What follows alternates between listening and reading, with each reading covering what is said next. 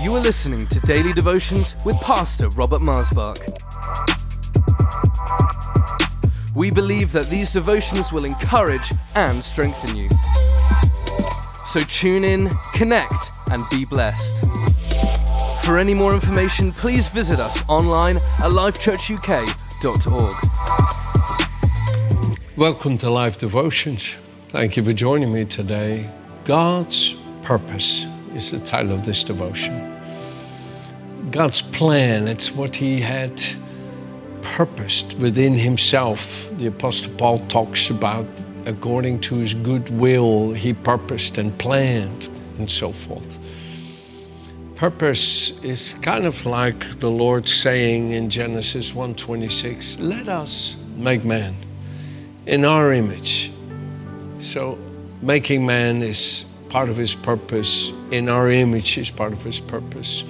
And he made them both male and female and blessed them. And you see God's purpose, his plan. And then in the next chapter, he takes from the dust and forms man and breathes into him the breath of life, and man becomes a living being or a living soul. So you could see he purposes it and he does it and He's purposed within Himself. So, how about today when we are here and you know, and you're living your life every day, and, and God comes to you by His Spirit to bring His purpose for your existence into reality in your life. And I want to show you from Romans chapter 8 here, starting at verse 28. We know and you know this scripture, I love this scripture. We know that all things work together for good to those who love God, to those who are called according to his purpose. The word purpose here is explained in my Bible. The word suggests a deliberate plan, a proposition advanced plan, intention, a design. This word occurs 12 times in the New Testament. Prothesis is used, that's the Greek term, four times for the Levitical showbread, literally a bread of setting before. Most of the other usage point to God's eternal purpose relating to salvation. Our personal salvation was not only well planned, but demonstrates God's abiding faithfulness as He awaits the consummation of His great plan for His church. So, anyway, the word purpose here, I think, advanced plan, intention, advanced planning, right? An intended design. Okay, so he says, God, we know that all things work together for good to those who love God, to those who are called according to his purpose. And then he explains the purpose in the next verse 29 for whom he foreknew, when he said, Let's make man in our image, so he foreknew man in himself, he also predestined to be conformed to the image of his Son, so that he might be the firstborn among many brethren and whom he foreknew, these he predestined, and whom he predestined he called, and whom he called, these he also justified, and whom he justified, these he also glorified, and so forth. A beautiful part in the scripture here. It's so powerful, so rich. So I, I have to stop or I'll get on. But listen, friends, God has a purpose for your life. One person one time came to me wondering about certain ways that the church may look at certain choices people make in their affections. And she wondered about it. And I don't know if she was coming with that with that pre thinking that people have where they have already prejudged, as they would say. I don't know. I didn't I didn't read that in her. She asked me about it, you know. And I said to her, I said, well, you know, God has a plan for all of our lives. Would you like to know the plan for your life that God has for you? And she said, No, I don't want to know. I said, Well, how about then this? My name is Robert. I said, Shake my hand. How about you and I become friends? And we'll take it from there. You see, Jesus became a friend of sinners. He extended the hand of friendship as an invitation for people to get to know Him, to discover the purpose God had for them. Jesus didn't just come to show us who God is in all that He is, says, and does. Because in all that Jesus is, says, and does, He shows Himself to be God.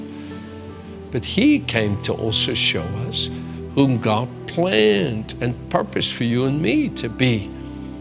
We often don't realize what God's purpose for our life really is. And you can say, Did God purpose for me to be a singer? Did He purpose for me to be a mechanic? Did He purpose for me to be a doctor? Did He purpose? I would, I personally can give all of that to God, that God knows the end from the beginning. So it's like what Jeremiah, what the Lord said to Jeremiah before I formed you in the womb, I called you to become a prophet. I planned for you to become a prophet. And what we do in this life, in what vocation or what giftings we come, I agree. I believe these are graces within given within the womb. However, while these things are important and they are have a divine fingerprint on them where you could see God formed you in the womb of your mother. What I think is most important for you to see that the fundamental purpose of your loving Heavenly Father is to conform you to His image. So when you ask yourself, excuse me, what does God have for me? What does God want from me? What is He looking for in my life? It is to transform you into His likeness. Those, it says here, whom He foreknew, He also predestined to be conformed to the image of His Son. Verse 29 of Romans 8. So, this is what God's looking for in each and every one of our lives. And we put the court, cart, as they say, before the horse when we are more focused on just what we are to do in this life than who we are to be. I think who you are to be affects every part of your life. It sure affects me in what I am and what I do and how I relate to Virginia and how I relate to my children and my grandchildren absolutely affects everything.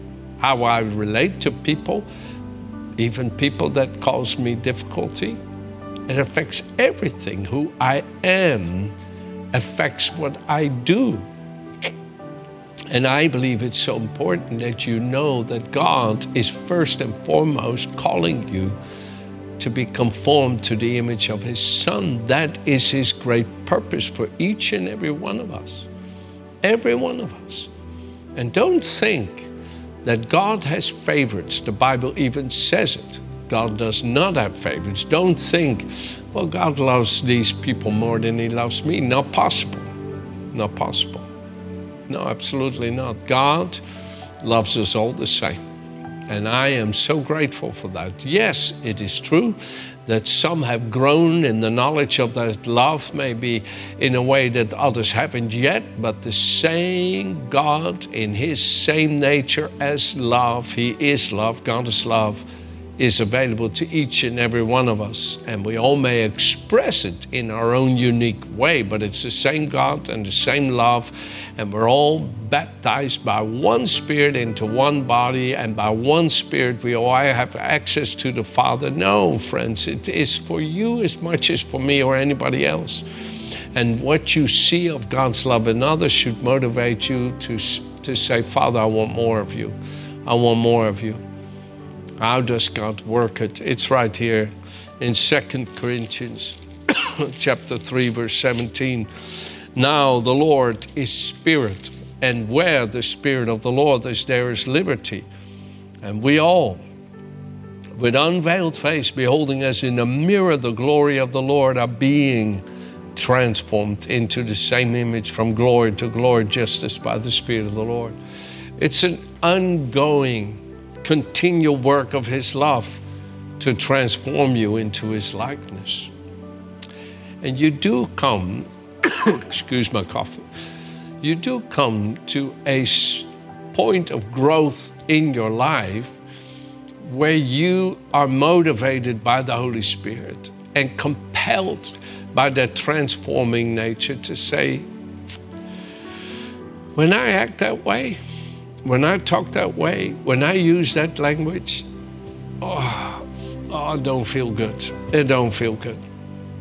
And why is that? Why doesn't it feel good anymore? Because it's contrary to your loving Heavenly Father's nature and character. It's contrary to His purpose for your life to be that way. It's not what your purpose to be. So you feel you're going the wrong direction when you act that way, talk that way, behave that way. And that is love compelling you to lay off that old nature of sin and to receive through Jesus Christ that new nature of God. And yes, you come into a time in your life where you say, you know, everything that used to mean so much to me, that I used to have to have to feel I am me now I see, no, that wasn't God's purpose and plan for me at all. And I, I, I leave it now. And Paul says this most beautiful, and I'll read it to you from the Passion Translation.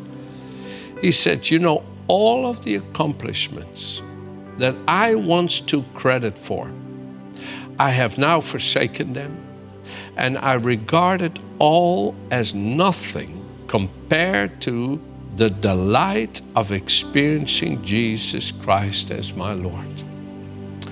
To truly know Him meant letting go of everything from my past and throwing my boasting on the garbage heap and throwing all my boasting on the garbage heap it's all like a pile of manure to me now, so that I may be enriched in the reality of knowing Jesus Christ and embrace Him as Lord in all of His greatness. You see, there's these times of spiritual growth that the Heavenly Father says, Come on, come on, it's time to grow up. It's time to enter into your purpose in a fuller way, in a more experientially way. You, you, you talk to me and you say, Lord, change me. Lord, perfect me. Lord, bring me into all that you've called me. You ask me. But then when I touch this part in your life and I say, come on, you allow this to so identify you, to so occupy your character and nature when that's not my purpose for you. That way of being, that way of acting, that way of needing, having to have, having bad attitudes if you don't get it, it shades who you really are purposed and planned to be. It's like me dressing myself in a way that doesn't show my who I am. I couldn't do it, you know. I have sometimes somebody gave me something, I put it on. I, I, I said to Virginia, honey, I can't wear this. It makes me feel so ridiculous. I, I, I just can't do it. And I know that's a silly example, but you see, you get into a place where you, you, you're enabled and empowered by the Spirit to pay the price to enter the full purpose of your person, the full purpose of your destiny, the full purpose of your calling. And often, friends, there can be such a battle going on in our lives for the purpose of God and the pleasure of the world, for the purpose of God and the pleasure of our own desires and self will. And there can be such a battle between the two. And if you try to win that battle in your own strength, you'll fail. You'll fail. You'll fail. Why? Because you don't have the ability to be perfect in God's sight through self effort, through self development. No, my dear friends, it takes the embodiment of Jesus and His eternal Spirit by which you are being, as it said there in, in 2 Corinthians 3, verse 17 18, but you're being transformed into His likeness by His Spirit. It's the Lord who works it in you. It's the Lord who will not fail to work it in you.